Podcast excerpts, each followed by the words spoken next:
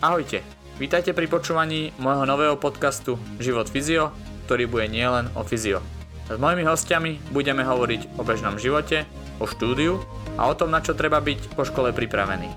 Zistíme tiež, kde nájdeme od začiatku dobré a kvalitné informácie, ktoré vieme neskôr využiť reálne v praxi. Budete tiež počuť plno ďalších zaujímavých poznatkov, pozitívnych skúseností, samozrejme nezabudneme ani na tie negatívne, ktorým sa treba určite vyhnúť. Toto všetko a ešte oveľa viac vám prinesem ja, Michal Nagaj, s mojimi hostiami v podcaste Život fyzio. Ahojte, zdravím vás všetkých znova pri podcaste Život fyzio. Sice pod nejakej odmlke, ale verím, že tá odmlka nám prinesie znova nejaké dobré veci. Pre dnešok som sa rozhodol, že sa budeme venovať trošku ženským témam a nebudeme riešiť viac menej také, možno aj športové trošku, ale viac menej také bežné. Myslím si, že toto sú témy, ktoré budeme rozoberať, ktoré sú dosť tabu a málo sa o nich hovorí, a preto som si zavolal ku sebe aj hostku dnešného pohlavia, a konkrétne z Českej republiky, takže ideme hneď k tomu. A čau Klári, vítam ťa v mojom podcaste a som rada, že si prijala pozvanie a že sa, dúfam, že sa porozprávame o niečom dobrom a že všetky tie problémy, ktoré sme pred chvíľou mali, tak sa behom sekundy vyriešia a pôjde to. No, super, děkuji moc za pozvání, děkuji za přivítání. OK. Ja by som chcel o tebe vedieť pár informácií, keďže možno mnoho tých hostí ťa nepozná a možno niektorí zase poznajú. Skús nám porozprávať vlastne, kde si, čo si a kto si hlavne. Jo. Takže ta cesta je už asi o něco delší, než když jsem mluvila o tom poslední mi přijde. Ale jsem teda fyzioterapeutka z Brna, kdy jsem studovala na fakultě sportovních studií na Masarykově univerzitě. A jsem teda fyzio, která začínala klasicky v ambulanci a postupně jsem se vlastně osamostatnila. A až tento rok jsem se osamostatnila tak, že jsem si založila vlastně nestátní zdravotnické zařízení. A mám k sobě ještě 3 fyzioterapeutky, takže jsme celkem 4 v takovém centru, bych to možná nazvala. A věnujeme se právě jak sportovcům, běžné populaci, tak i ženám, ať už je to před porodem, během těhotenství nebo po porodu, anebo i ženy, které těhotenství neřeší, ale potíže s tou ženskou problematikou mají. Také školím pro různé společnosti, které možná v České republice jsou známé, a to je Fitness institut a teď nově ještě i Svět fyzioterapie. A učím na fakultě sportovních studií, protože jsem tam zároveň na doktorandském studiu kinantropologie, takže je to takový trošku složitější se mnou, ale musím říct, že mě to baví, ta cesta, jakou jsem se vydala, takže takový, že každý den není stejný. Aká je teda tá cesta, ktorou si sa vybrala? Já popravdě ani nevím, protože ono se to stále tak nějak jako utváří, ale když jsem byla ještě na fakultě, tak jsem původně chtěla pracovat na Áru s lidma, že jo, co moc nemluví. A postupně jsem vlastně byla na ambulanci, takže to bylo úplně naopak. No a baví mě hodně ta práce s lidma. Baví mě pracovat tou cestou fyzioterapie, jakou jsem se vydala, tou v podstatě ambulantní, ale ne v tom běžném slova smyslu, jak třeba známe z těch klasických rehabilitací, kdy je to 30 minut na pacienta a je to takový ten průchodák, tak my to máme nastavené úplně jinak. Máme na klienta 60 minut, když by bylo potřeba, tak i více, ale je to standardně 60 minut a je to hodně individuální s těmi klienty, takže za mě je to jakoby ten způsob fyzioterapie, jaký by měl být. Ale to je v rámci České republiky ještě velká dlouhá cesta, aby to tak fungovalo normálně. Takže ta cesta je tak nějak, že se mi nechce jít jenom jedním směrem, jít jenom třeba tou ženskou fyzioterapii nebo jenom sportovní fyzioterapii. Baví mě ta rozmanitost, takže zatím je to tady tímto směrem. Okay. A kde, ako to bylo? Že, kde jsi se vlastně dostala prvýkrát k té ženské problematike? Asi docela náhodně. Já se jí zabývám tak přes 2 roky, už bych řekla, že to bude, možná i díl. ale nebylo to hned po studiu nebo tak. Já jsem původně se věnovala hlavně té sportovní, bych řekla, nebo té aktivním lidem, nejenom sportovcům nějakým vrcholovým, ale běžné populaci, která sportuje.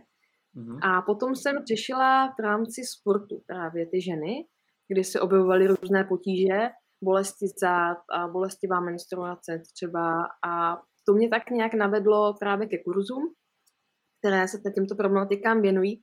A od té doby jsem to začala tak nějak rozvíjet a vlastně věnovat se tomu.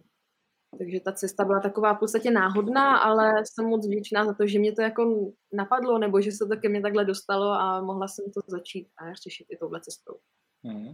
Myslím si, že je to vec, ktorá je veľmi, ako keby tie pacientky, alebo teda klientky, poviem to tak, majú náročné nájsť nejakého takého fyzioterapeuta, ktorý sa venuje práve týmto problematikám, alebo si myslíš, že je toho dostatok? Je to určitě pro ty klientky náročné, protože se setkávám v praxi s tím, že gynekolog nebo i praktický lékař většinou není schopný poradit těm ženám nějak jako hodně a často je posílá třeba na různé zákroky nebo jim vůbec řekne, že jako se to neřeší a podobně. Přitom fyzioterapie má spoustu možností, jak s těmito problematikami pracovat a třeba i ty bolesti zad můžou plynout právě z této oblasti, takže tam potom dochází zase k různým zbytečným vyšetřením, jako jsou magnetické rezonance, CTčka, i rentgen a další jakoby třeba obstřiky nebo vůbec fyzioterapie, která to nevyřeší, jo? Nebo když tam dáme elektro do těch zad, takovou tou klasikou, nějaký tetrapolár, který se dává úplně všem na všechno, tak to úplně nespraví. Naopak stačí dělat velmi málo, zapracovat s tím pánevním dnem a ty potíže zmizí nebo se hodně zmenší. Keď sme pri tom pánovom dne a keď by sme to nejako rozobrali na drobné, mnoho tých teda žien možno ani nevie, že sa to volá pánové dno a tie, ktoré to vedia, tak vďaka ním, buďme rádi za ne. Ale skôr mierim tam, že čo si myslíš, čo je taká to pánové dno, čo je na ňom také najdôležitejšie, čo by mala tá žena o ňom vedieť? No, v prvé řadě, že je to důležitá součást těla, nejenom ženského, ale toho mužského, protože muži mají pánové dno také. A důležité je uvědomit si, že to je, jak už název napovídá, dno našeho těla, takže s ním pracovat. A jak ho uchopit, nebo jak s ním pracovat, je těch technik jakoby více, ale důležité je si uvědomit, že na něj máme přímý vliv tím, jak se pohybujeme, jak cvičíme a hlavně jak dýcháme.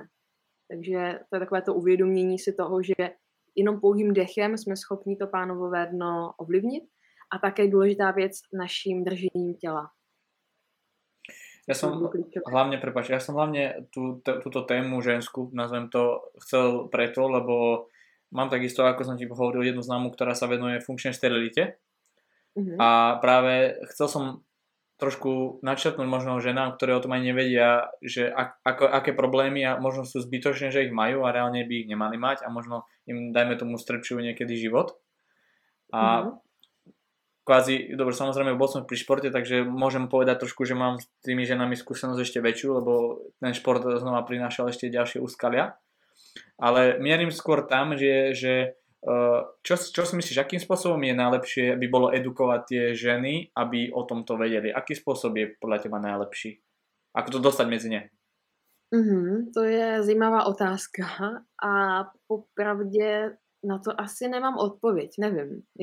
Nevím, jestli je vhodné, aby tohle řešil třeba trenér, protože je to problematika, která je hodně specifická a aby se jí věnoval nebo se jí učil každý trenér nebo každý fyzioterapeut, tak si myslím, že není úplně možné, protože každý pracujeme trošku odlišně a v té ženské problematice je potřeba možná taková jiná empatie nebo trošku jiný přístup, být víc trpělivý a nehnát se třeba za výkonem, což u toho trenérství je trošku obtížné. Takže tam určitě je fajn mít základní povědomí o tom, jak to pánevní dno funguje, co může způsobovat, edukovat v tomto smyslu, že říct, aha, tak tyjo, bolí tě záda a nevypadá to, že by se stalo nějaké zranění, nebo ta technika nevypadá úplně tak špatně, tak hele, doporučuji navštívit fyzioterapeutku nebo fyzioterapeuta, který se věnuje pánevnímu dnu a uvidíte, na co přijdete.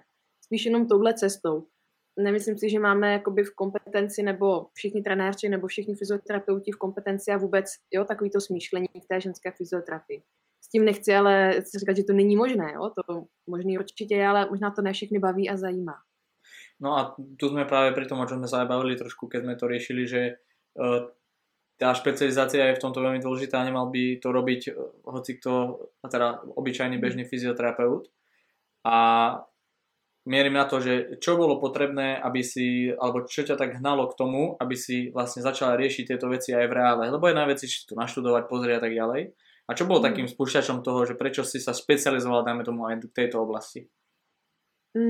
No hlavně to, že takový ten vnitřní pohon v tom, že ty ženy jsou léčeny někdy zbytečnými jakoby procedurami, když se s tím dá pracovat jednodušeji. Takže tam byl tady ten pohon v tom, že ne, že bych věděla všechno, já samozřejmě nevím vůbec nic ve finále, ale hnalo mě k tomu to, že mám ty možnosti, ty prostředky, jak těm ženám pomoct efektivně a docela bych řekla jednoduše, a nemusí se trápit a už stresovat tím, že třeba nemůžou otěhotnět kvůli, nevím, různým věcem, jednou z věcí může být ta funkční sterilita, nebo že mají bolesti, ať už je to teda ta menstruace, nebo třeba při pohlavním styku, anebo celkově bolesti zad, které jsou taky hodně rozmanité.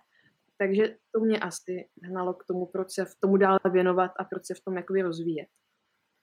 Keby si nám mala popísať, pánové, no, ešte sa vrátime naspäť teda, my sme si pripravili nejaké obrázky, asi by si chcela, aby som ich tam dal, aby si to mohla trošku popísať. Popíšu, děkuji.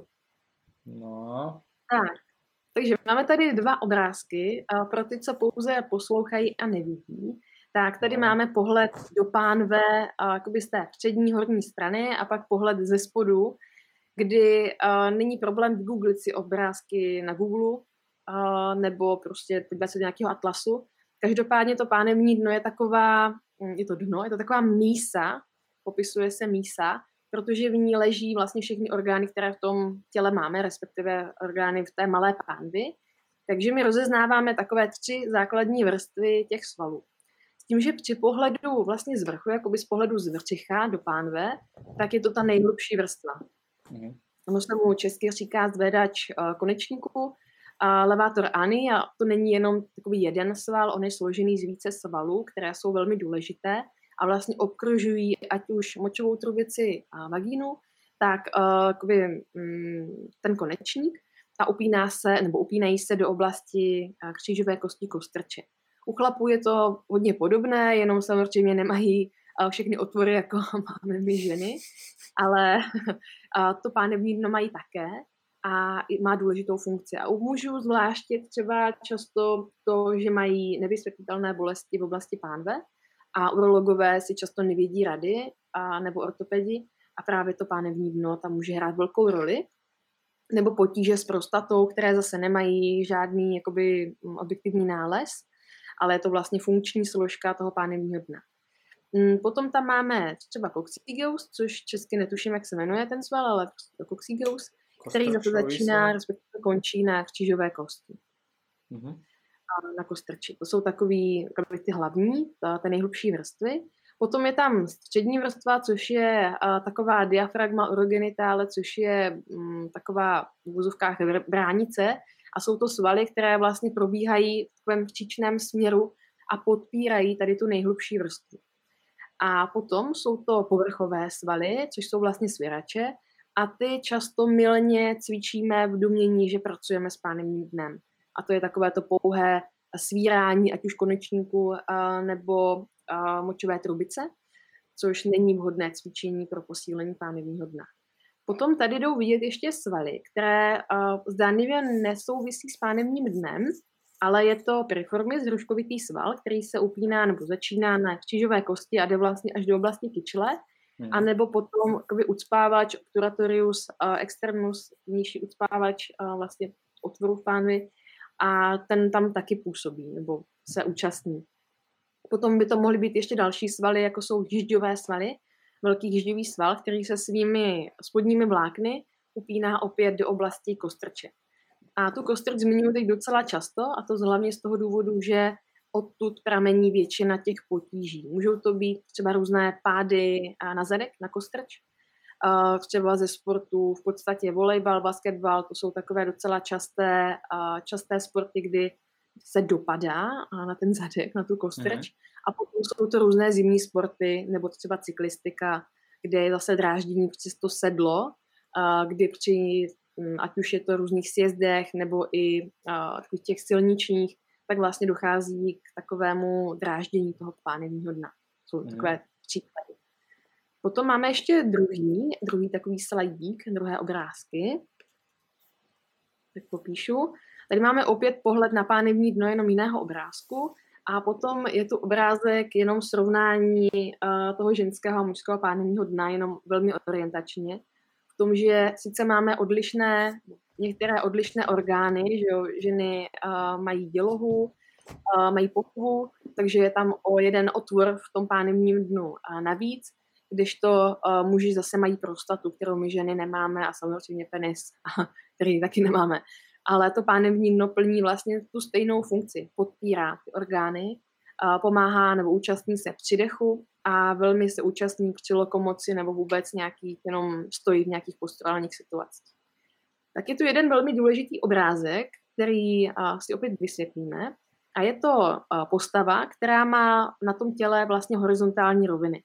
Popisuje se těch rovin více, ale já jsem sem dala základní 4 a to je rovina jakoby klenby, chodidla, rovina pánevního dna, rovina bránice, rovina hrudníku nebo hrudní apertury, jinak řečeno, a rovina ústního dna. Nikdy se popisuje ještě rovina skalpu, ale to už to nějak jakoby neřeším nějak extrémně, takže to mě zatím míní, tak třeba si tomu propracuju. Každopádně tyto roviny by měly být ideálně horizontálně a paralelně jakoby nad sebou, nebo paralelně nad sebou, tak se do toho nezamotám. Protože zvlášť u toho pánevního dna, bránice a hrudníku i u toho ústního dna je důležité, když tyhle roviny jsou nad sebou, tak jak mají být, tak vlastně vzniká ten tlak a vůbec síla vyrovnaně. To znamená, že se nerozvíjí nebo vůbec nešíří nikam, kam by neměla. A třeba při silových sportech je to velmi klíčové pro to, aby nedocházelo k přetěžování těch částí těla.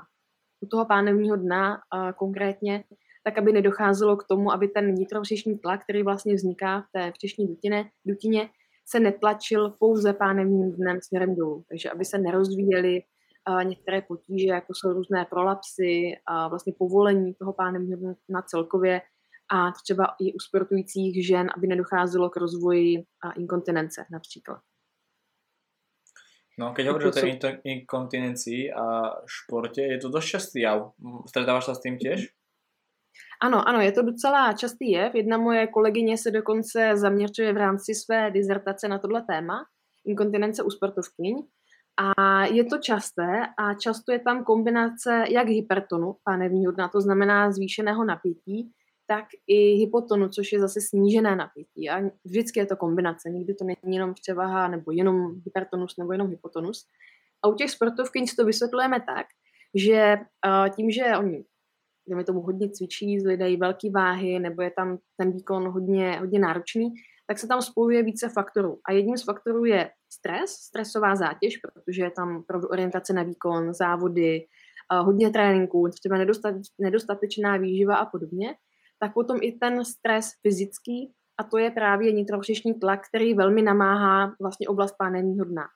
A jsou to zejména ty silové sporty, nebo sporty, kde jsou velké dopady, na nohy různé, třeba než se bavíme o těch kolektivních sportech, jako je třeba basket nebo volejbal, tak vlastně dochází k těm otřesům v tom těle a pokud to tělo nedokáže správně stabilizovat, správně držet, tak vlastně dochází k přetěžování třeba těch oslabených částí, ale to tělo často reaguje to, že je něco oslabené, tak naopak jakoby stáhne, takže může docházet právě k tomu hypertonu. A není to jenom těmi stresovými manévry, ale je to potom i držení těla. To znamená, když ta žena má nadměrnou antiverzní pánve, tak vlastně se mění napětí toho pánevního dna a vlastně potom přesunu napětí v té oblasti a potom to jde všechno ruku v ruce. Okay. Ja mám totiž to, však z toho športu, pri ktorom som bol, tak mám skúsenosť hlavne s tým basketom a s tým, že veľakrát o tom tie babie nehovorili a keď hovorili, tak proste to bolo také, že to som sa to dozvedel z tretej ruky a myslím si, že znova je to vec, ktorá je fakt veľmi častá. Ako vlastne s takouto vecou vôbec pracovať, alebo čo je reálne, ako, na čo sa musíš pozerať, že okay, ja neviem, u nás sa to samozrejme dialo, keďže sme mali nejaké kondičné tréningy a tak ďalej posúku, tak väčšinou pri tom sa to dialo, hej, v takej bežných, pri tom športe to moc tak nevnímali. Jo, no hlavně v prvé řadě je důležité zmínit to, že ženy o tom asi nebudou mluvit úplně takhle z první dobré, protože je to věc, za kterou se často stydí. A často neví, neví, na koho se mají obrátit. No, řeknou to lékařce na preventivce třeba a ta jim řekne, no hodně cvičíte, to bude tím, nesmíte cvičit třeba. Nebo na gynekologii řeknou, no ale vám nic není, všechno je v pořádku. No, hotovo. A potom je teda ta práce fyzioterapie a ta možnost, nebo vůbec jak s tím pracovat, tak je prvně zjistit, odkud ten problém pramení. Jestli je to držení těla, to znamená to, jak držíme tělo, jakou máme ať už tu úlevovou polohu, nebo jaký to běžný držení, anebo potom držení v zátěži, tak to se znásobí, že jo, v tom sportu. Že ty pohyby se opakují, je tam ten stresor a podobně. No a potom je důležité vnímat právě postavení pánve, což je asi klíčové postavení dolních končetin, a sledovat to, jak ta klientka dýchá, jaký má dechový stereotyp a jestli využívá právě bránici a jestli teda tam může docházet k nějakému koordinovanému pohybu i toho pánevního dna. Takže jak pracujeme s takovými klientkami, nebo s takovými ženami, tak řekla bych, že s každou jinak. Nedá se to určitě nějak plošně, neexistuje na to nějaká kuchařka, takže nějaké doporučení samozřejmě jsou, ale v prvé řadě je tady tohle vyšetření v podstatě aspekcí, taková ta klasika, že v rámci fyzioterapie, a nějaký kinesiologický rozbor, vůbec nějaká anamnéza, zjistit, jak dlouho to trvá, při jakých situacích a podobně. A potom následně pracovat prvně zvenčí samozřejmě, že bychom hned řešili nějaké vyšetření, ať už per vaginám nebo per rektum, což ty ženy velmi v počátku může stresovat. Takže pro mě to vyšetření a vůbec práce s tím pánevním dnem je zvenčí. A následně může právě dojít k ošetření nebo vyšetření, až takhle jakoby poměrně invazivně, ale to je vždycky na zvážení a rozhodně to není jakoby na poprvé. A keď sa rozprávame o ošetrení, tak v podstate je nejaká terapia, kde riešite konkrétne tie miesta okolo tej panvy, že jednoducho, že ja neviem, keď je napríklad máš stehno, hej, tak masíruješ proste stehno alebo uvoľňuješ teda. Je to takto aj v panovom dne, že sú nejaké časti, ktoré dokážeš manuálne na povrchu uvoľniť? Určitě by se dalo pracovat v oblasti jíždí, to je asi taková první věc, kdy ty jíždě bývají často ve větším napětí, nebo aspoň ta spodní část toho jížděvého svalu, která se upíná až ke kostrči, tak právě tam může vznikat zvýšené napětí. A potom, když si vezmeme takové to typické držení, to je anteverze pánve, tak potom práce třeba i v oblasti těch beder. Ať už by to byla nějaká měkká technika, to znamená dostat vlastně to tělo do nějakého normotonu, nějakého normálu, aby jsme se mohli dostat do neutrálních postavení v pánvi. Takže pracovala bych v oblasti pánve, to znamená v oblasti jížďových svalů a třeba těch beder a následně práce s vrčišní stěnou. To jsou asi takové základní věci, s kterými bychom mohli pracovat, protože přes ten venek, přes tu pánev můžeme ovlivňovat i ty hlubší struktury. Takže určitě bych šla asi do této oblasti. Dobre, a keď ešte sme stále pri tom športe, bavíme sa o tom, že napríklad tá hráčka alebo konkrétne ten človek, ktorý to zažije, tak má ten problém v nejakej, dajme tomu, že je to dlhodobý problém. A ako pristupovať k tomu nastaveniu vecí, keď tá hráčka, dajme tomu, musí pokračovať v tej tréningovej, nazvem to intenzite, rovnomerne. A lebo ja si to predstavím, že je to dosť invazívne, lebo je to problém, ktorý tam je dlhodobo, hej? Čiže ako na takom niečom ešte sa dá pracovať aj inak než manuálne a udržať to v nejakej korekcii, okrem samozrejme tých vecí, ktoré si povedala, či už je to nastavenie toho tela a tak ďalej. Je ešte niečo, na čo sa akože majú zamerať špeciálne, ja neviem, počas bežného dňa, ja neviem, že keď na záchod, alebo ja neviem, sedenie, alebo niečo takéto. No určitě se dá pracovat i při tom zatížení, i v té závodní sezóně, nebo čo takhle můžeme nazvat. A to jsou v podstatě režimová opatření. nemusí skončit se sportem nebo si dát nějakou pauzu, to bych řekla, že by bylo než zbytečné, ale je to zase stresor, že jo, navíc. Ale určitě se dá ta klientka v podstatě zaučit s tím, co má dělat. Může uvolňovat ty žďové svaly sama. Jsou na to techniky, uvolňovat i tu bederní část, kůžovou oblast a zároveň i aktivovat. Nikdy by to nemělo být jenom uvolnění, ale zároveň i aktivace. Takže potom pracovat právě s tím dechem, ať už jsou to techniky, nevím, DNS, ACT, anebo jakékoliv další. A v podstatě na toaletě tam určitě bych neřešila nějaké zadržování moči. To určitě ne, to je asi ten nejhorší příklad, co bychom mohli dát, že zkoušejte zadržovat moč. A naopak podporuje právě ty povrchové struktury a my potřebujeme uvolnit a aktivovat ty hlubší. Takže určitě bych doporučila takhle, že nám určitě se nevzdávat, protože ono to někdy chce čas, ale i když, jak jsi zmiňoval, jsou to dlouhodobé problémy, tak začít postupně, začít zase režimově. To znamená třeba na konci toho dne nebo po zápase dát si nějakou než relaxační chvilku, ale udělat si čas pro sebe a třeba uvolňování těch jíždí, jsou na to takové techniky, nebo třeba pouhé vyrolování, vymíčkování jíždí například, to jsou takové běžné věci. A potom si třeba aktivovat tu břišní stěnu, pracovat s bránicí spánví. To všechno se dá poměrně jednoduše a když se z toho stane taková denní rutina, tak to udělá docela dost velký efekt. No dobré, poďme teda na tú našu hlavnú tému, kvôli ktorej som si ťa hlavne sem zavolal. A to je menštruácia a bolesť pri nej samozrejme. A takisto aj to, ako takéto niečo môže vplývať znova k tomu športu. Lebo beriem, že každý bežný človek je pre mňa športovec. Ja to mám proste takto postavené, lebo každá práca si to proste vyžaduje. Čiže skús nám nejako povedať aspoň nejaké také základné veci, že čo sa pri tej menštruácii, samozrejme, že veľa žien možno vie, čo sa tam deje, veľa žien nevie. Skús to úplne v krátkosti nejako popísať. Jo, takže tak nějak jednoduše. V období té menstruace nebo celkově v tom cyklu ženy, pokud je přirozený, to znamená není řízený menstruací, hormonální antikoncepcí, tak vlastně dochází k takovému plynulému střídání různých hormonů v tom těle. To znamená, že se mění částečně i napětí těch tkání v pánevním dnu, ale ten důsledek jako takový, tak v období té menstruace nebo i před ní vlastně dochází k zbytnění nebo vůbec k nárůstu té děložní sliznice, která se v úzovkách připravuje na to případné vajíčko oplodněné. Ale když se k tomuhle nedojde, to znamená, že ta děložní sliznice se následně musí vyloučit.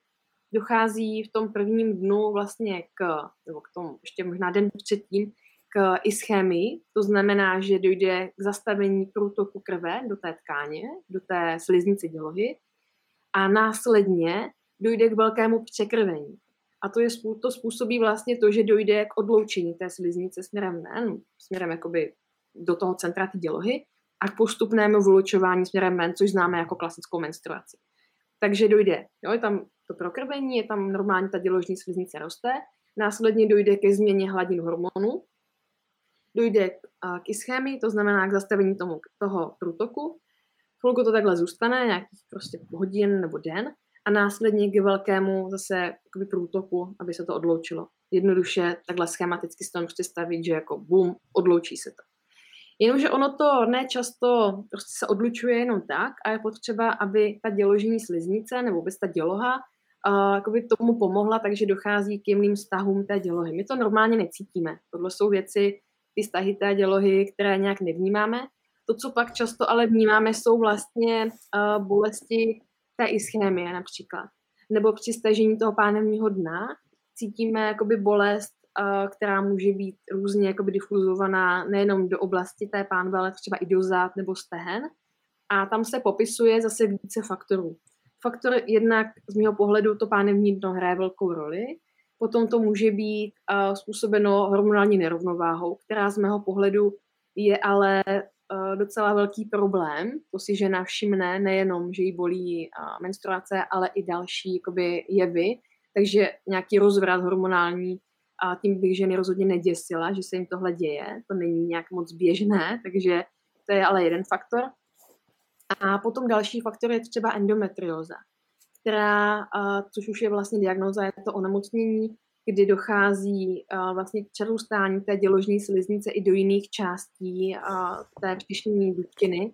To znamená, že to může být vlastně třeba vaječníků, může to být vlastně z vnější strany té dělohy, nebo i do oblasti tenkého nebo tlustého střeva. A vlastně, když si představíme to, že dochází zase k nárostu té sliznice, tak tohle všechno se děje v té břišní dutině. A tam ty bolesti jsou opravdu velké a jsou i mimo cyklus, mimo tu menstruaci samotnou. A tam už je potřeba zbystřit a tam už se často jedná i o ten hormonální rozvrat větší. Jde to otestovat jak z krve, tak potom teda to, že se někdo podívá, ať už ultrazvukem nebo přímo do toho břicha, že se tam ta endometrióza děje. Ale často je to způsobeno opravdu životním stylem a tím pánevním dnem, což jde zase ruku v ruce. Zvýšený stres jako takový, ať už bereme stres psychický nebo fyzický. Ten fyzický může být tou pohybovou zátěží nebo naopak nezátěží, a nebo třeba i různou dietou, nebo co se týče tady stravování. A není to jenom, že máme nedostatek výživy, nedostatek energie, ale i třeba nedostatek některých mikronutrientů, což znamená některých minerálů, třeba jo, a tady těch stopových prvků a podobně. Takže je to docela komplexní téma. Není to jenom o tom, že pánevní dno, ale je to i o té výživě. Dobre. Ešte máš niečo? Ještě jsem to chtěla tak nějak, že dohromady, že prostě může to souviset jedno s druhým. Ale to pánevní dno tam za mě hraje hodně velkou roli. OK. Tá bolesť, o ktorej si rozprávala, a mnoho ženám sa deje aj mimo toho cyklu, teda toho prvého cyklu, o ktorom si hovorila, pri tej ischémii. Čo vlastne môže tú bolesť spôsobovať a prečo by sa tá žena mala tomu hlavne vyhnúť? Okrem toho, samozrejme, že je to problém pre ňu, že to bolí. Jo. No, tím, že tam je tá ischémie, tak to v podstatě není až zase takový problém. Ono tam může být, nebo popisuje se, že jemný diskomfort v tom prvním dnu být může. Přeci jenom se jedná o stav, kdy to tělo musí prostě zastavit průtok krve a musí něco ze sebe vyloučit. Takže tam, dejme tomu, nějaký jemný diskomfort nebo jemná bolest být může. Pokud ale je potřeba si vzít prášek nebo nás to opravdu vyřadí z toho běžného dne, tak tam je fajn to začít řešit. Ale pokud to odezní, pokud nám stačí si jemně zacvičit, dát teplou sprchu nebo nahřát područišek a zmizí to, tak v podstatě je to normální věc, nebo považujeme to jako za normální věc. Dobré. A čo tá menštruácia, dajme tomu pri športe? Ja som sa veľakrát stretol s tým, že že zrovna hračke jednej vždy, keď mala menštruáciu, tak vždy sme hrali najlepší zápas. Jo, to je blbý, no. A čo vtedy spraviť? Lebo viacnej ona mala tú menštruáciu dosť silnú, čiže aj to krvácanie bolo silné takisto. A vôbec ja som nevedela, ako v tej situácii zareagovať. Ja neviem, či niečo doplniť, čo sa týka suplementov, alebo ja neviem, proste bola to situácia, že my sme to mali, že vždy sme hrali niekde v zahraničí v ten moment a vždy ona to dostala, keď sme tam leteli. Jasne, no to je nepříjemné. Každopádně určitě to není jenom řešení v tu chvíli, je tam potřeba zase řešit trošku i režimově, to znamená třeba upravit tu výživu, jo? Zjistíš třeba, než se s ní bavíš, že je docela nevhodně, co se týče kvality té stravy, například. A nebo nedostatečně spí, no, nebo toho tréninku je hodně. To jsou takové ty věci zvenčí. A potom, když to začne, tak určitě je fajn třeba použít tape. To je taková docela jednoduchá věc, ale dá se vlastně ulevit zádům, protože ta záda často bolí, a lepí se vlastně tape pásek na záda, anebo i pásek třeba do oblasti vrčicha, do podvrčišku. Je to třeba otestovat, ale je to taková fajn úleva. A potom třeba zkusit doplnit minerály, jako je hořčík třeba. To by mohlo taky pomoct. Ja som skúšal takto. Ja som to sám nejako vyhodnotil, že dobre, ok, stráca krv, je železo, tak som proste skúsil železo. Jo, tak to by bylo fajn třeba v průběhu celého toho cyklu, ale to železo, zase pokud tam není nějaký problém, tak to ženské tělo si s tím poradí. Ale tam asi bys úplně nepomohl s tím s těmi křečemi, které vlastně v tu chvíli jsou. Tam se to magnésko hodí možná víc. A zrovna u sportovců se používají různé i šumivé tablety, že jo, které se rozpouští a ta střebatelnost je ještě vyšší, protože tam je i nějaký sacharid třeba k tomu a může tam být nějaká ještě kombinace třeba s B6 jo, a podobně. Tam jsou to různé preparáty a tam se to třeba hodí. A doporučila bych třeba tyhle holčině, pokud jí to takhle zlobí opravdu pravidelně, tak to magnésko substituovat třeba v podstatě celý ten cyklus a v období před, třeba ten týden, nasadit tu dávku ještě o něco vyšší. Mm-hmm. Dobré. To by byl takový typ, to bych zkusila. Dobré, a samozřejmě práce s tím pánevním dnem, ještě když bychom to vzali jako přímo do této problematiky. Dobre, a čo také s tým pánom by si práve v tej chvíli robila, keď vlastne sa deje práve to, že ty chceš ako keby, aby sa to nedialo? Uh-huh. Tak jak pracuji třeba s klientkami, tak a třeba i sama se sebou, protože tohle, než by mi to trápilo v nějaké velké míře, ale je důležité testovat ty věci i sama na sobě, tak když ta žena vlastně má tu menstruaci, dochází vlastně k těm křečem v oblasti pánevňomna dělohy, tak je fajn vůbec si uvědomit to, že opravdu to stažení tam je. A vlastně vědomě uvolňovat oblast té pánve a břicha. Takže to se hodí. Uvolňovat a může to být pouhé vlehu na zádech nejčastěji, ale pouhé překlápění pánve. Vnímání toho napětí, uvolnění a práce s dechem. Aktivace bránice a jakmile aktivujeme bránici, tak vlastně aktivujeme i pánevní dno. Takže ve smyslu uvolnění a vlastně aktivace. A tady to střídání nám pomáhá právě uvolnit i oblast té pánve. A v podstatě, uvolnění. A my takisto sme mali ešte takú vec, jednu, že veľakrát sa deje pri tej menštruácii, aj samozrejme sú tam tie hormonálne zmeny a tak ďalej, a veľakrát sa tam dejú zranenia. Uh-huh. A keď som si robil štatistiku a nejakú evidenciu tých zranení, tak strašne veľký náraz bol vždy počas tej hormonálnej reakcie, to nazvem. Uh-huh. A aké máš s tým ty skúsenosti? Lebo viem, že v Amerike robili nejaké štúdie, myslím, že veľa tých ACL, krížnych väzov, jednoducho, že sa trhali práve v tomto období. Ako takému niečo zabrániť? Ako proste, ja neviem, že čo, teraz týždeň nebude trénovať, alebo ako sa tomu vyhnúť, aby jednoducho takýmto niečomu vôbec neprišlo? No, je to určitě zajímavý. Každopádně, když se tím tak zamyslím, tak jsou studie, které vlastně potvrdily to, že během menstruace nedochází k poklesu výkonu. Tak jako obecně. Ale když vezmeme v úvahu to, že ty ženy mají bolesti, to znamená, že mají tu pozornost trošku narušenou, že oni soustředí se jenom na ten výkon, ale soustředí se na to, že je to bolí, tak tam bychom s tím vlastně nesouhlasili. Takže nevím, na kom to dělali. Ale potom to vysvětlení je i z té hormonální stránky. To znamená, hladina estrogenu, v období menstruace vlastně klesá a zvyšuje se hladina progesteronu, to říkám správně. A ten estrogen má vlastně za úkol, nebo on jeho funkci, i že ta tkáň je taková pružná, taková, prostě taková, jako juicy, že prostě taková prokrvená a flexibilní, nebo pružná, to zní asi lépe. A ten progesteron to naopak zase trošku jakoby pozmění. Tak to je jakoby z tohoto pohledu, asi by to mělo být tedy z té fyziologie, ale spíš bych to asi vztáhla k tomu, že je tam opravdu to rozptýlení, vlastně to nevhodné rozptýlení tou bolestí. A urobila by si teda to, že by si, dajme tomu, tú hračku v ten týždeň, že by trénovala v menšej intenzite, alebo, lebo však hovorila si, že to nemá vplyv na tú výkonnosť, ale ako by si reagovala v tom období, čo sa týká tréningového procesu? Tohle je ten pohled jakoby těch studií a tady jakoby té výkonnostně orientované stránky. Když se bavíme o této problematice víc, ne že bych řekla EZO, ale víc takovou tou ženskou stránkou, tak v tomto období by ta žena se měla věnovat sama sobě. To znamená, že by se měla trošku jakoby sklidnit. Neříkám, že to musí být celý týden, ale v tom třeba prvním dnu často to ta žena i intuitivně cítí, jo? Že ten den před a ten první den se jí moc nechce bavit s lidma, je taková třeba i nepříjemná, jo? To může být takový prostě, že se jí nechce s nikým moc bavit.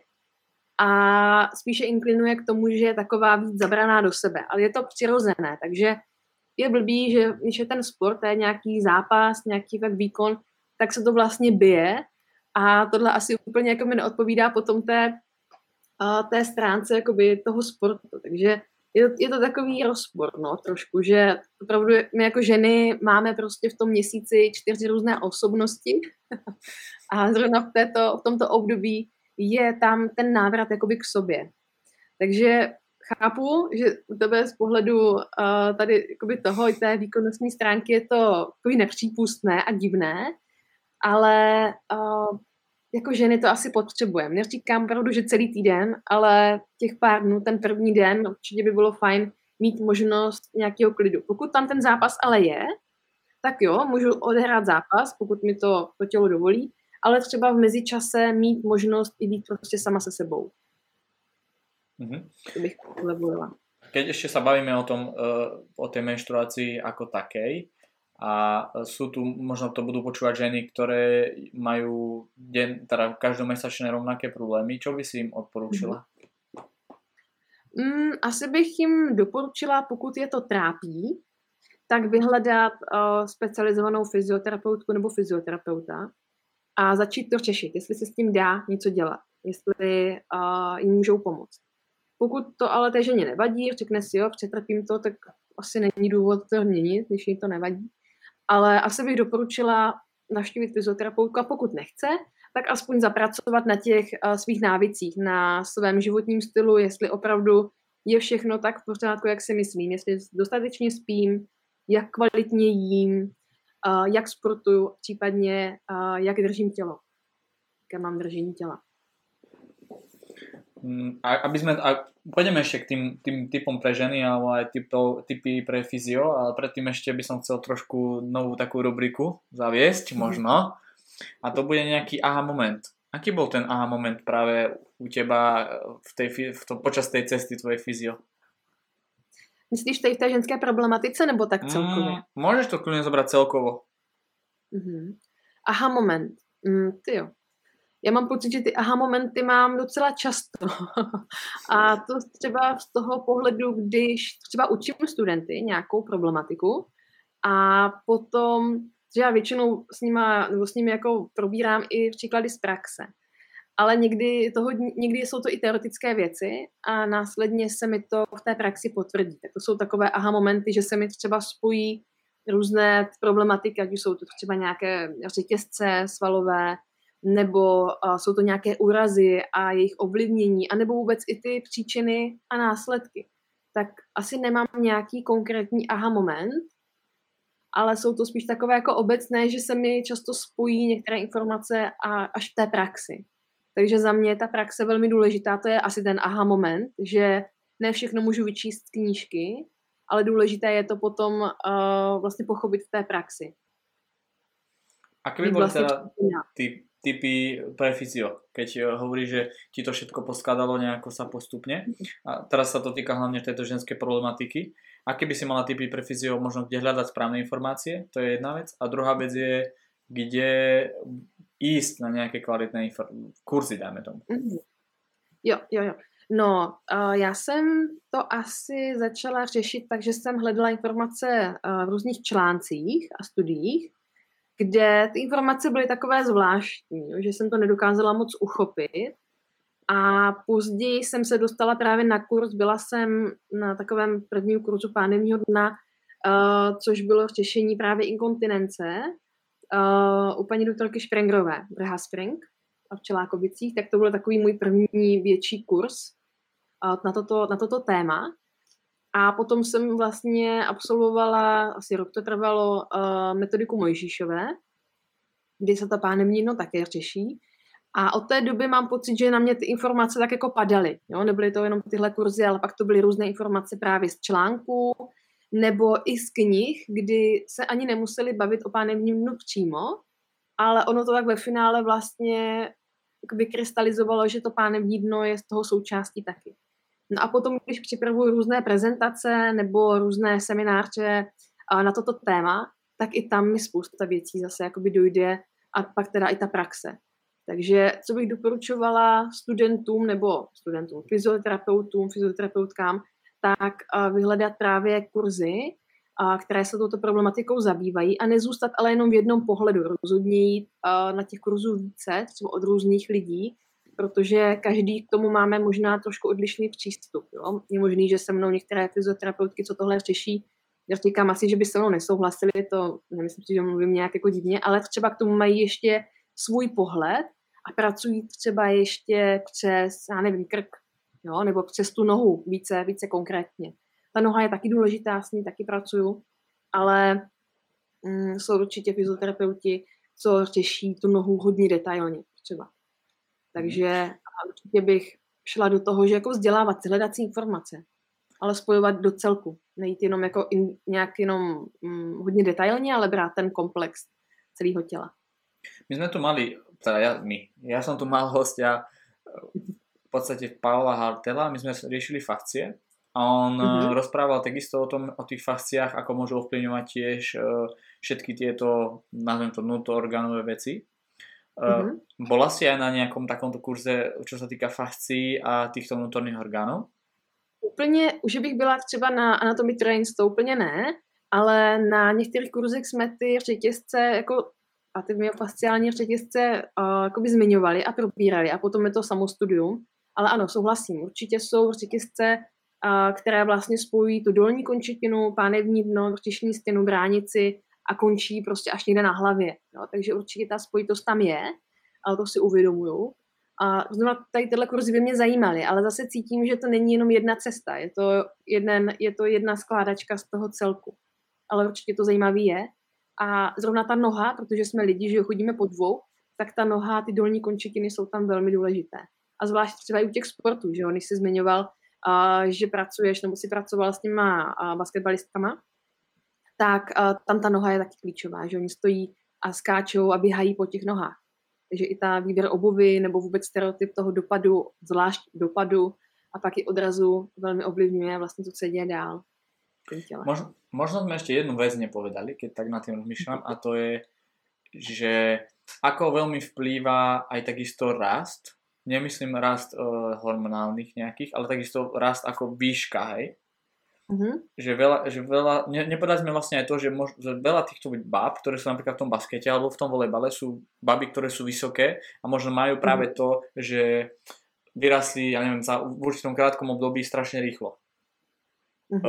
Ona otázka, smerujem tam, že myslíš si, že je aj tento rast rýchly, nečakaný, je aj s nejakou predikciou tomu, že sa môže niečo takéto objaviť? Alebo si myslíš, že to je, že proste to telo sa prispôsobí tomu normálne a nie je to nejakým problémom? No, určitě to není, nemám nějak jako ověřený, dokázaný, ani nemyslím, že to někdo nějak studoval, ale jenom takovou úvahou, tak nemyslím si, že by to měl být problém. To tělo se hodně zvládne, že se zvládne adaptovat na tyto věci a v podstatě to pánevní dno takoby roste zároveň s tím tělem, takže nepředpokládám, že by tam z tohoto důvodu měl být nějaký problém. A keď sa bavím, dobre, ale rozprávame sa aj o tom, že vlastne aj tie nohy môžu rásť, všetko proste ide hore. Čiže keď si predstavíme, že aj končatiny môžu rásť, kosti a tak ďalej, mohlo by to asi mať nejaký vplyv aj na to postavenie potom? Môže to mít určitě vliv v tom, že ta opora třeba o tu nohu bude nějakou chvíli nějaká nedokonalá nebo nebude optimální spíš. Tak to určitě vliv mít může, ale asi bych to neřekla jakoby plošně. Jako individuálně to určitě může mít nějaký vliv, ale asi bych netvrdila, že to takhle bude u všech žen, které mají nadstandardní výšku nebo výšku, než je běžná norma. To by bylo asi hodně odvážné tvrdiť. No.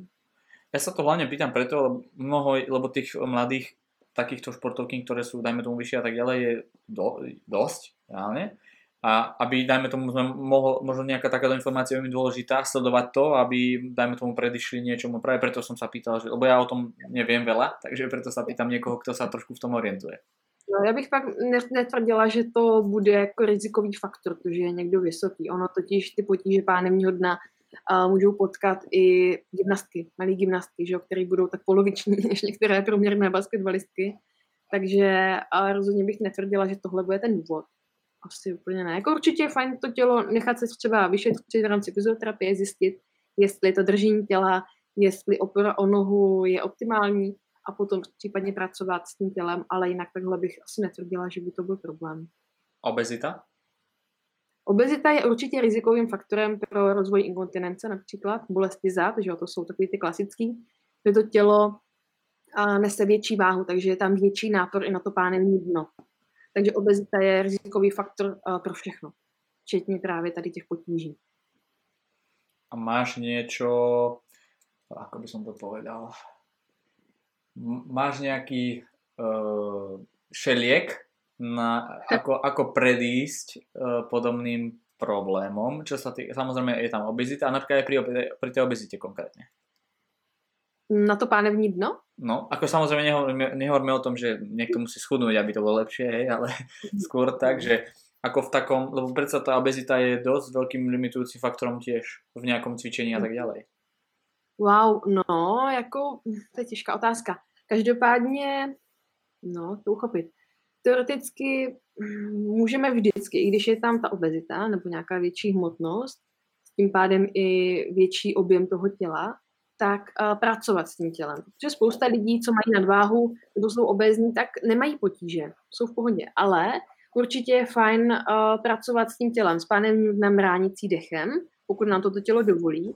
A právě u těch obezních lidí někdy narážíme na to, že to vlastně nejde pracovat s tím tělem a dostat do neutrály třeba pánev, protože je tam velký objem toho břicha a vlastně nedaří se je tam dostat. Takže je to tak těžké. Asi to nebude plošně, ale určitě bych začínala s aktivací bránice a vůbec prací s pánví. To bylo asi takový to základní. A potom by to byla práce vůbec na tom, trošku změnit tu konstituci toho těla. Většinou ti lidé se potom cítí lépe ve všech aspektech, protože to, že má někdo obezitu, není jenom to, že má větší hmotnost, to, že má jinou konstituci těla, ale je tam i ten hormonální profil odlišný, kdy tam vzniká riziko, ať už jsou to kardiovaskulární potíže, které nejsou způsobené jenom mechanicky, ale i v rámci jakoby, té fyziologie a toho hormonálního profilu, který vlastně umožňuje třeba to, že se ten cholesterol vychytává jinak než u mladých lidí. Takže i tohle tam bude důležitá složka. Keď sme sa mali baviť o typoch, teraz konkrétne pre ženy, ja som videl na tvojom profile strašne dávno, a to bol dôvod hlavne, prečo aj si tu, príspevok, kde si riešila ženské, myslím, že nohavičky, sme sa o tom nohavičky pri menštruácii.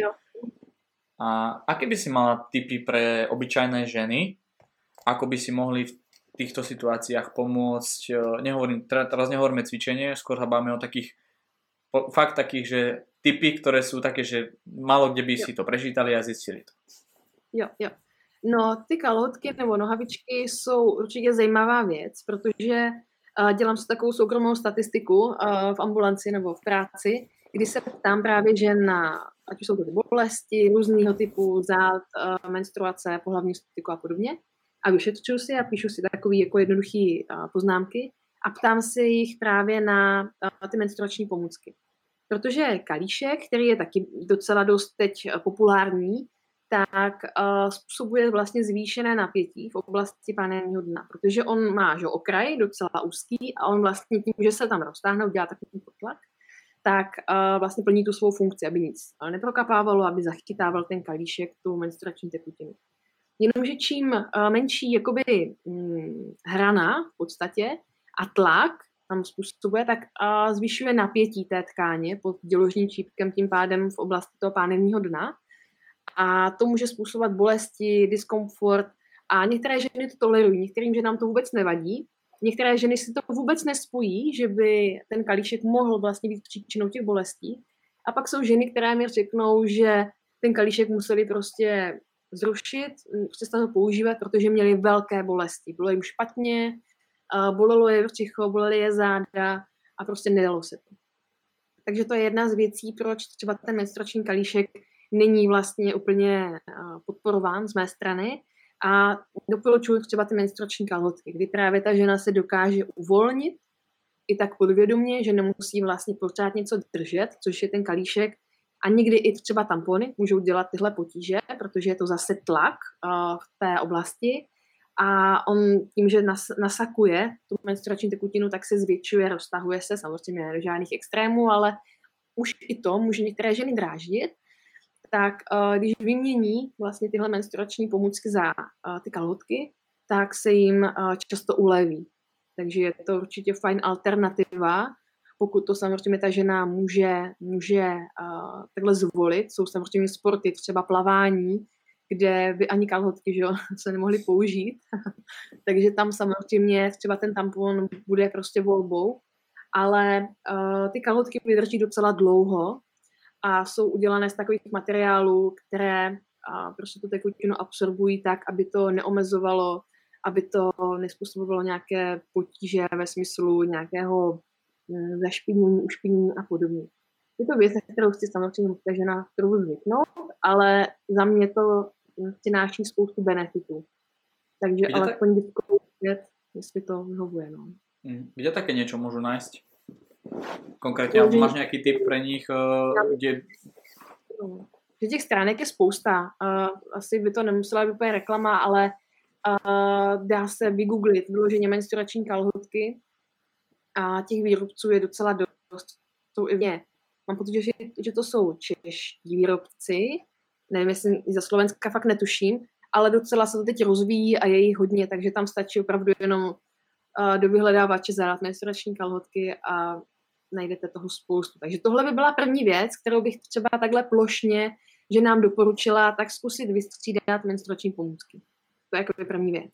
Potom druhá věc je vůbec životní styl, to znamená, jak jíme, co jíme a jak spíme. To jsou takový ty asi základní věci, protože taková ta běžná strava člověka v 21. století, tak jsou polotovary, jsou to třeba nadměrné množství soli, já říkám, že sůl je špatná, ale je to velmi nadměrné množství soli, protože často je to kombinace sladké a slané chuti a aby jsme docílili té sladkosti, tak, nebo slanosti, tak to prostě ladí úplně šíleně.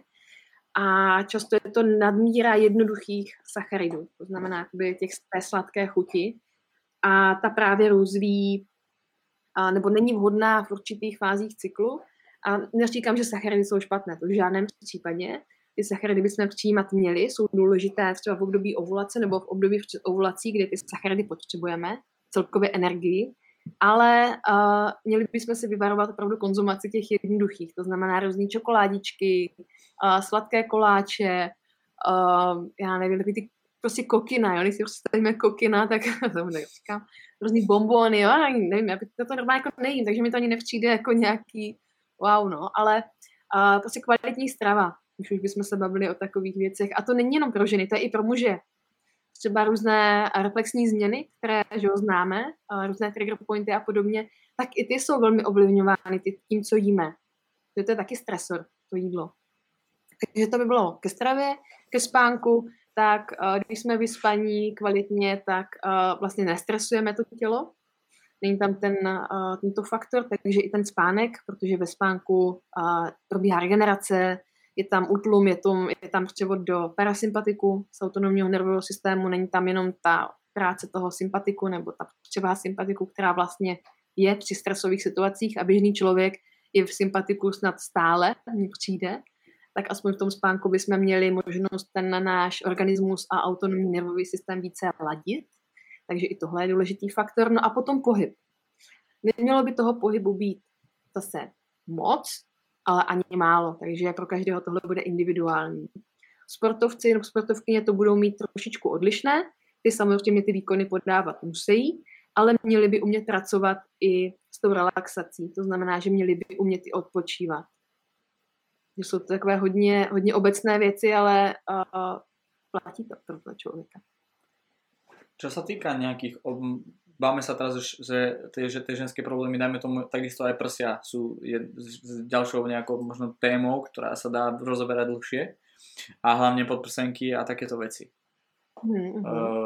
Máš aj nejaký takýto typ, aké ženy by mali jednoducho, kam by to mali smerovať? Lebo veľakrát samozrejme pušapky, prsia, všetko niekto vie vidieť. A potom ale môže takisto z toho veľa problémov vzniknúť, lebo je to blízkosti branice, je to blízkosti všetkých tých vecí. Máš nejaký tip aj k tomuto? Jo, určitě jsem úplně ráda, že se na tohle ptáš, že ti tohle napadlo, protože tohle řeším často se svými klientkami. A přesně jak zmiňuješ, je to zase pohled, orientace na vzhled, který naši populaci velmi trápí, že jo, ať jsou to sítě a podobně. A chceme působit strašně sexy a jak, jo, no. Prostě to už je zase problematika jiná a právě volíme často prádlo, které nám úplně nesedí, které ale pouze vypadá dobře. A takový jednoduchý tip a vůbec jak zjistit, jestli mi to prádlo sedí, je to, jestli mám otlačené ramínka anebo v oblasti právě toho hrudníku okraj. Pokud mě to opravdu hodně drží, hodně tlačí, tak dochází k nadměrné stimulaci v oblasti toho hrudníku a jak zmiňuješ bránice. A zase to vede k nevhodnému pohybovému stereotypu toho dechu. Takže ty ženy jsou v hrudníku stažené, nerozvíjejí do stran a tím pádem správně nefunguje bránice a tím pádem ani pánevní dno. Takže je to důležitý faktor a jak s ním pracovat, nebo vůbec jak k tomu přistoupit, je to nebát se zvolit větší velikost. Což známe, že, jo, že ženy, co jsou zvyklé od svých mladých let volit velikost XS a najednou, že by si měly zvolit velikost M, tak z toho mají deprese a nastupují dietu, tak opravdu u toho spodního prádla se nebát zvolit větší velikost a volit více pohodlí než ten vzhled. Samozřejmě, pokud máme nějakou schůzku a jsme třeba v kanceláři a potřebujeme vypadat hezky, tak zase volím takovou variantu, která splní i tento účel, ale přece nemůžu trpět tu chvíli, když potřebuji s někým jednat, tak se potřebuji cítit dobře. A pokud mě to škrtí, tak ani tento efekt nebude splněn. Nemám konkrétní tip na prádlo, na značku výrobce, je potřeba hledat, protože každý musí něco jiného, ale doporučuji svým klientkám, aby měla podprsenka širší okraj, to znamená, aby to nebylo jenom krajková gumka, ale aby měla širší okraj a případně širší ramínka. Jo, to jsou takové ty základní věci a u sportovky samozřejmě záleží na tom, jak velká prsa ta žena má.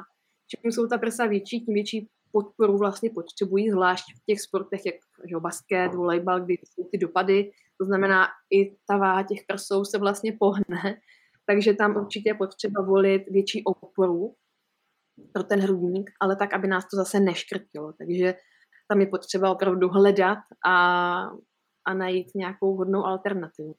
Ale určitě to je důležitý faktor.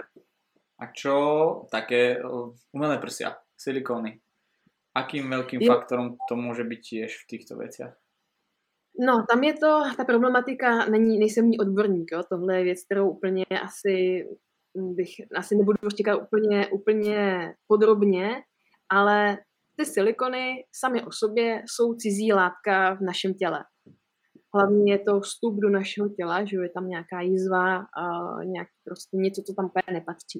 Mění se těžiště našeho těla, to jsou věci, které určitě můžeme 100% říct. Jsou zmiňované informace, kdy ty silikony nejsou netoxické, to znamená, že by to tělo vůbec nevnímalo. Jsou vlastně i tam vylučování některých látek, které zase způsobí to, že dráždí to tělo a některé ženy můžou mít právě poruchy, nebo ne poruchy, ale potíže, které by nepřisuzovaly těm silikonům. To je taková zajímavá problematika, si myslím. Každopádně každá žena na to bude reagovat jinak. Jsou ženy, které mají silikony a nemají žádné potíže. Jsou úplně v pohodě. Pak můžou být ženy, které začaly bolet záda, začaly mít třeba potíže s bolestí hlavy, začnou mít potíže takové klinické nebo takové interní, jo? Že třeba mají potíže s játry, no? S nějakým interním orgánem třeba. Takže tam je to pak na zvážení, ale samozřejmě jsou sporty, pokud vezmeme jako sport třeba fitness, bikini fitness a podobně, tak tam je to prostě zase orientované na výkon a na to, aby ta žena vypadala hezky. No. Takže já se k tomu stavím tak, že žena je krásná taková, jaká je a ne všechny ženy, které se jakoby nechají zoperovat, tak jsou s těmi silikony potom šťastné. Takže jo, že to není o tom, jak vypadají, ale o tom nastavení v hlavě. Takže můj názor na to je takový, že si dělá každý, co chce, ale je to vstup do těla a já jsem proti zbytečným operacím. Takže pokud nemám úraz takový, který vyžaduje opravdu operaci, tak vždycky jdu tou cestou aktivovat, cvičit a neoperovat. Máš ale ešte samozřejmě... niečo... No, hovor ešte, ak máš ešte. No, že zase by to nevyznělo tak, že nejsem zastánce operací, jo? Pokud je to nutné a život ohrožující, tak určitě ano, operace ano, ale jinak, pokud je to nějaká zbytečná operace, no, tak se podíváme, co v tom kolenu je, tak to si říkám, pane bože. Jo? Nebo nadměrné užívání třeba, nebo používání rázové vlny. To je teď takový docela boom, hodně se to řeší, různé použití, ale zase je to už docela invazivní věc a pokud třeba mám klienta s kolenem, který za mnou přišel, že ho bolí koleno A za mě to nebylo nic vážného, ale absolvoval sérii razové vlny do toho kolene a vlastně v tuhle chvíli já už mu, než bych mu nemohla pomoct, ale v podstatě nemůžu mu už nějakou pomoct tak, jak bych mohla, protože je tam změna té struktury, s kterou já už v podstatě nic moc neudělám. Takže to je za mě takový, že i ta razová vlna, pokud není užitá tam, kde by měla a není užitá jako pod kontrolou, tak i to je riziko. A ja som teraz ešte videl, vidíš, to ma napadlo, že čorazová vlna na ženy si to dávajú kľudne na brucho, na strie a na takéto veci. A teraz som niekde som to videl. Ja som to teď videla taky nedávno na Brčiše. Úplně takový tam jako jezdili. Ono asi není rázová vlna jako rázová vlna. Ono záleží, jaký je to aplikátor, jestli je to takový ten fokusovaný nebo takový tam víc difúzní. A myslím si, že na tom Brčiše se budou dívat. Hovor, no tu máme na seba jednu.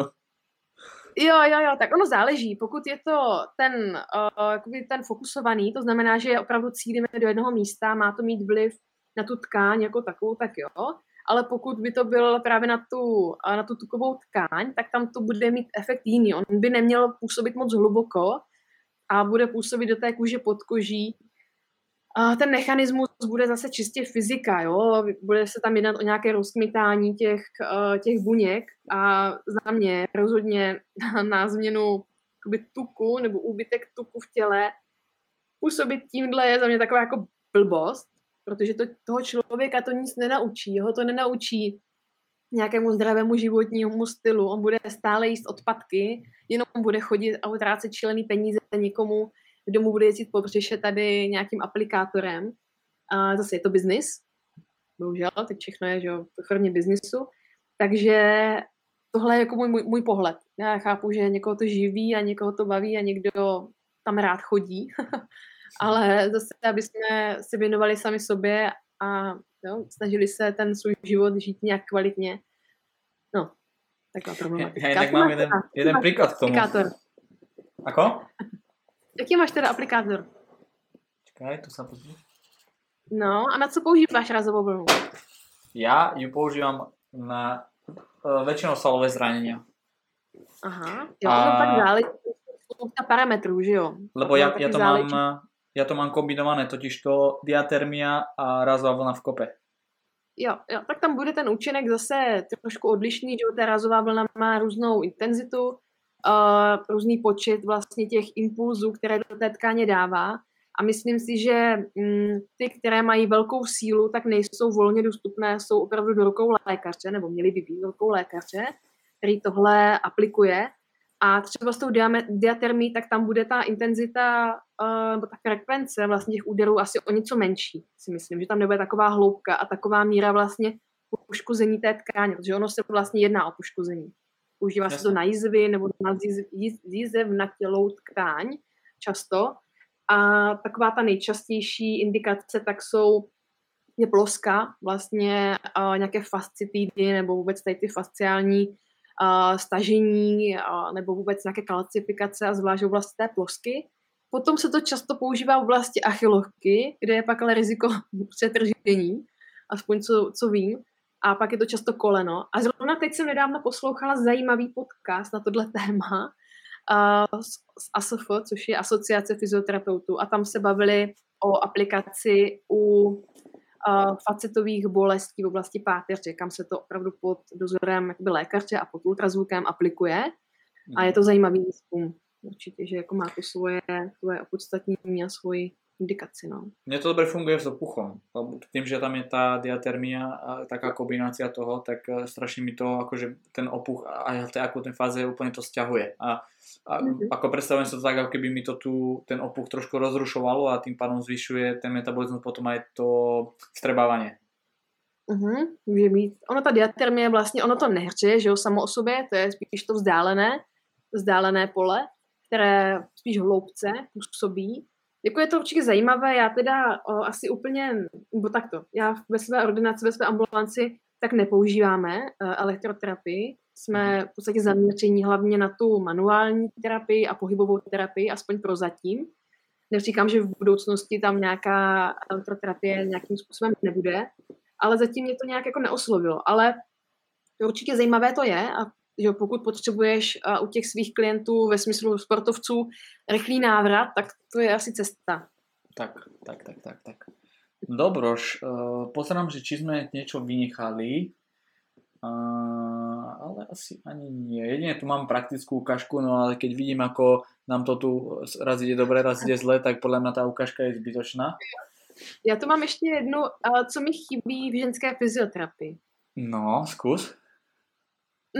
Já jsem nad tím právě přemýšlela, co mi chybí v ženské fyzioterapii, tak zase nevím, jestli by bylo vhodné, kdyby se to hodně rozšířilo, že by každý chtěl se věnovat ženské fyzioterapii. Protože myslím si, nebo mám takový pocit, že koho to jakoby osloví, nebo má k tomu nějaké vnímání, nebo to s ním rezonuje tahle problematika, tak by se tomu věnovat měl, ale nejenom, že to třeba teď frčí. No, což se často děje, že se tomu věnují lidi jenom protože to je moderní. Ale tohle, k tomuto člověk se musí asi propracovat té ženské fyzioterapii, protože se ty ženy často opravdu svěřují s velmi intimními věcmi a je to někdy i dlouhodobá práce. Takže to mi třeba, ne že chybí, ale to mám obavu, že by mohlo přebývat naopak. A možná chybí mi to, jestli můžu ještě jednou, než to zapomenu tu myšlenku, chybí mi asi to, že od té ženské fyzioterapii neví lékaři, nebo oni nejsou prostě edukovaní, možná nám nevěří jako fyzioterapeutů, nevím, ale třeba ty gynekologové to těm klientkám nedoporučují. Raději jim nasadí hormonální léčbu, raději je zoperují, raději jim řeknou, no tak běžte na umělé oplodnění nebo adoptujte, přitom někdy opravdu ta fyzioterapie dokáže hodně pomoct, protože ten fyzioterapeut na tu ženu má čas a má to pochopení a má ty cesty, jak jí pomoct. Že ten gynekolog má, nevím, kolik mají gynekologové zrovna často na klientku, asi to nebude 6 minut jako ortopedii, nebo možná i ní, že gynekologové možná mají těch 20 minut, ale tak to je to, co mi chybí. Viděla jsi už nějakého fyzioterapeuta chlapa, který se věnuje ženské fyzioterapii? Ano, když jsem byla na kurzu Mojžíšové, tak vlastně na kurzu Bčka, což je pánevní dno, tak tam byl s námi jakoby muž. Ale jinak je to problematika. Jinak je to vlastně zaměření, kterému se věnují hlavně ženy. A je to z jednoduchého důvodu, že ženy prostě si rozumí, že ženy se svěřují rády ženám, nebo rády jednodušeji ženám. Hlavně ženy si často projdou těma věcma, které pak řeší s těmi svými klientkami, ať už je to porod, otěhotnění, období porodu a podobně. Ale samozřejmě i chlapy takhle pracují a jsou ženy, které naopak jsou rády v těch rukou toho chlapa. Zase pracují trošku odlišně a je to zase ale na té osobnosti toho muže. No, OK. Pojďme na otázky od diváků. Mm-hmm, já teda poznám, že kterou na teba vyťahnem prvú. Skúsme túto, keď sa bavíme o tých chlapoch. Aká bola najhoršia situácia s klientom mužského pohlavia? Wow. Jako z hlediska toho pánevního dna? Ja, vyber si, čo chceš. Bola to všeobecná otázka. Jo. Ja neviem. Ja asi... Tak, že si žena, tak akože to bolo mierené na to, že čo sa ti môže stať s chlapom. Jo. No... Takto, co se může stát? Může se stát spousta věcí, ale mně konkrétně se asi nestalo nikdy nic jakoby nepříjemného, nebo aspoň já jsem to tak nevnímala. A já nevím, možná je to jenom přístupem, jaký s těma lidma mám, že jakákoliv situace není špatná nebo není trapná, že vždycky to jakoby převedu na nějakou situaci nebo na nějakou tu náladu, která vlastně všechno je v pořádku, to, co se tam jakoby děje v té ordinaci. Takže já asi nemám nějakou situaci, která by byla jakoby nejhorší, jakoby taková. Možná někdy mám pocit, že ten klient vlastně chce, abych já vyřešila věci za něj, tak to je třeba pro mě takové nepříjemné, že přijde a teď na mě hodí to, co mu ho zlobí a že taky ty dočište platím vám za to, že jo, tak co. Ale tohle se nestává často, tohle jsou spíš výjimky, takže asi nemám nejhorší situaci. OK, pojďme další. Aká je podľa teba najzložitejšia zložka fyzioterapie? No, za mě je nejdůležitější orientovat se v anatomii a fyziologii a biomechanice. Takový ten základ, který vlastně nás nenaučí na kurzu, ale naučí nás ve škole. A nedávno jsem to zmiňovala, že třeba co bych udělala já. Tak, tím, že já jsem při studiu hodně sportovala a zajímalo mě spousta věcí a studium, jako samozřejmě taky, ale ne tak moc, jak by možná mohlo, tak třeba neurologie. Tak to je asi jedna z těch důležitých částí toho studia, tak neurologie. Ďalšia otázočka máme. Ženy, fyzioterapeutky a vrcholový šport majú podľa teba šancu byť ženy pri nejakom vrcholnom športe ako fyzio? Samozrejme sú nejaké, ale...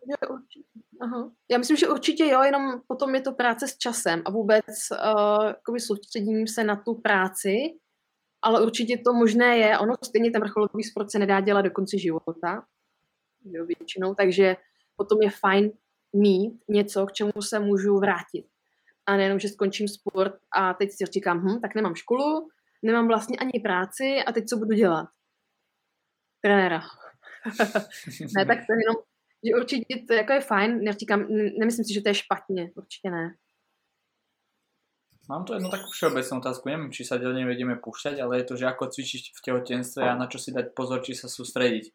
Myslím si, že táto otázka je celkom taká široká a nedá sa na ňu odpovedať jednoznačne. Môžu vypíchnout pár věcí. V těhotenství, na co si dát pozor, tak hlavně na to, jestli při tom cvičení máme bolesti. Tak to je věc, která by nás měla trošku upozornit a to bychom měli řešit.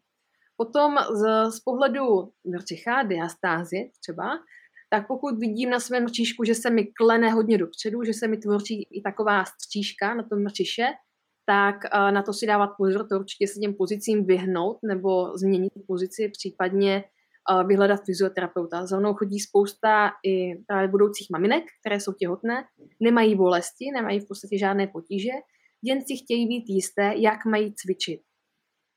Takže i tohle je možnost potom to řešit na té fyzioterapii. A na co se soustředit, tak je vůbec obecné věci, jako je držení těla a dechový stereotyp, protože to ovlivňuje v podstatě pánevní dno bránici, ty základní věci, které v tomto období potřebujeme řešit. Ja by som tam dala ešte silu nejakú. Určitě. Síla, jo, je fajn, jenom nesmíme zapomínat na to, že ta síla se stimuluje i přirozeně tím, že ta maminka je těžší a těžší, sice ne nějak dramaticky, ale je těžší a těžší, takže musí vyvíjet větší sílu ty dolní končetiny. Takže tam dochází k tomu rozvoji té síly i jakoby přirozeně, ale zase nemůžeme to přehánět s nějakými váhami. Pokud ale ta žena je zvyklá cvičit, protože i takové klientky mám, že cvičí, tak často si to tělo samo řekne, že už je ta váha na ně těžká a musí snížit, aby jim bylo komfortně. Takže určitě je vhodné cvičit i silově, ale vhodně. To znamená ve vhodných pozicích s vhodnou zátěží. Mám tu ešte nejakú otázku, tie som ja nepochopil, ale však napísal som ju, že triáda športovky. Hovorí ti to niečo? To je myšleno triáda, tak to je vlastne spojení snížené kostní denzity, snížený energetický příjem a ztráta menstruace. A ta otázka nemá v podstatě zaměření, jenom triáda sportovky, tak je to věc, která existuje, která je často řešená, skloňovaná a je to vlastně jenom jedna část z celé problematiky. Že ta problematika je mnohem širší. A to je vlastně, celkově to začíná tím, že máme nedostatečný příjem energie a nadměrný výdej energie. No, tady ta rovnice tam prostě funguje.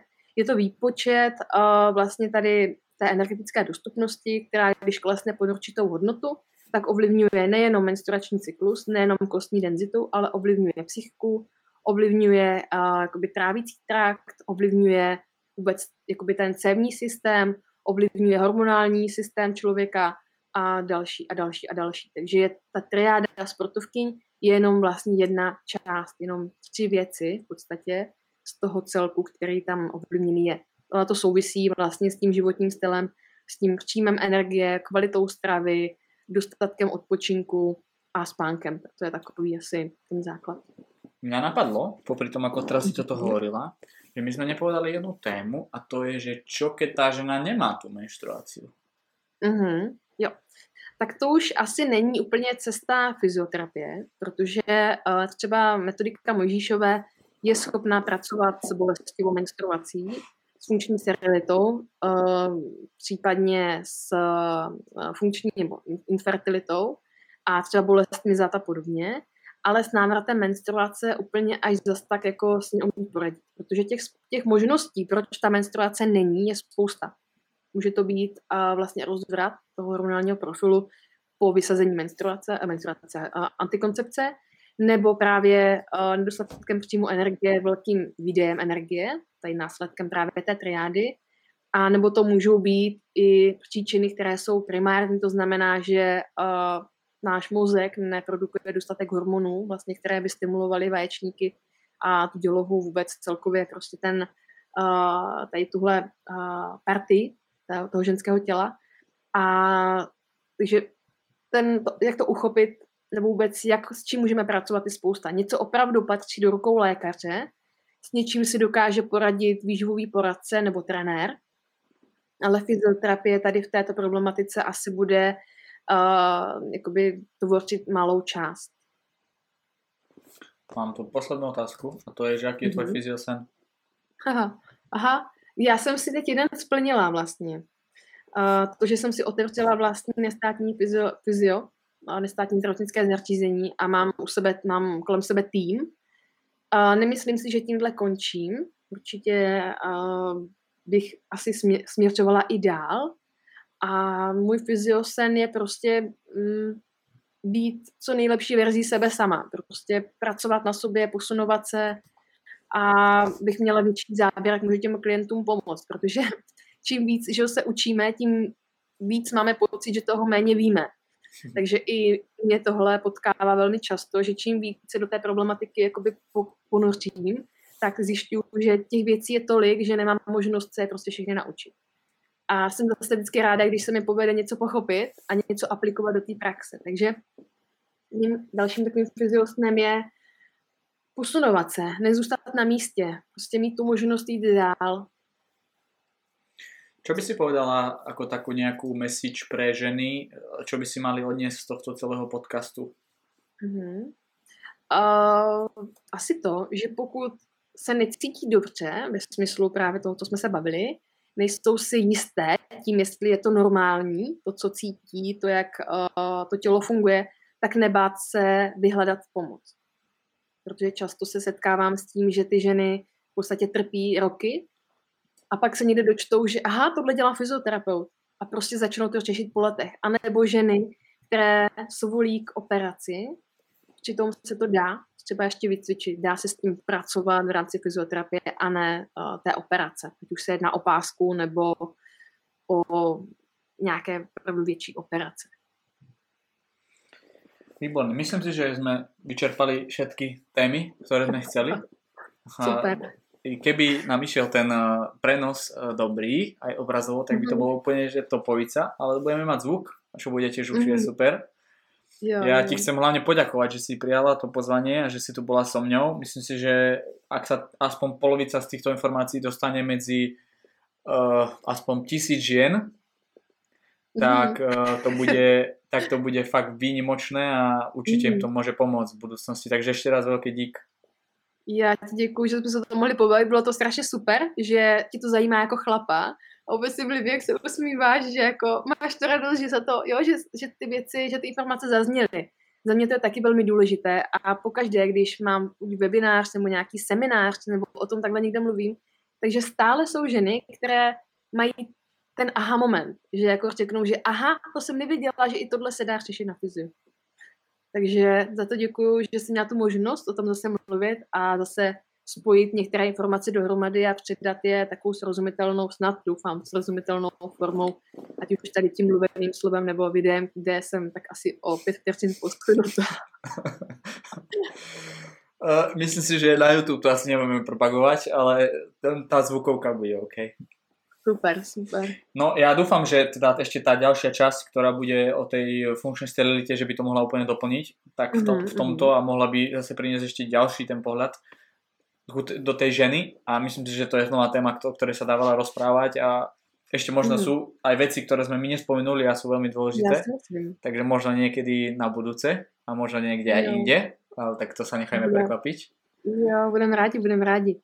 Každopádně budu ráda třeba za zpětnou vazbu, co se tě budou ženy ptát, že předpokládám, že tohle přijde tak se můžeme, jak říkáš, pobavit třeba ještě někdy. Já to plekto dám a že to dám tak, že tuto se budete této osoby pýtať. Já jsem nepovolaný. Dobře. Super, ďakujem ešte raz. Prajem ti pekný zvyšok víkendu a veľa, veľa dobrých klientov, hlavne, aby žiadnych vysávačov, ďakujem, energie ďakujem. A nech sa ti hlavne darí. Maj ďakujem, sa pekne. Ďakujem pekne. Ahoj zatiaľ. Ahoj, ahoj. Ahoj. Super, teším sa z tejto epizódky. Myslím si, že je zaujímavá. Myslím si, že to prinesie, že nám veľa, veľa dobrých informácií a už je len na nás, kde ich posunieme. Takže ja verím, že to všetci prezdieľame, ktorí to počúvate, aby sa to dostalo čo najviac medzi tie ženy. A môžete sa tešiť na ďalšiu časť, kde rozoberať budem funkčnú sterilitu. A do nevidenia, priatelia, buďte zdraví a užívajte si život. Čaute.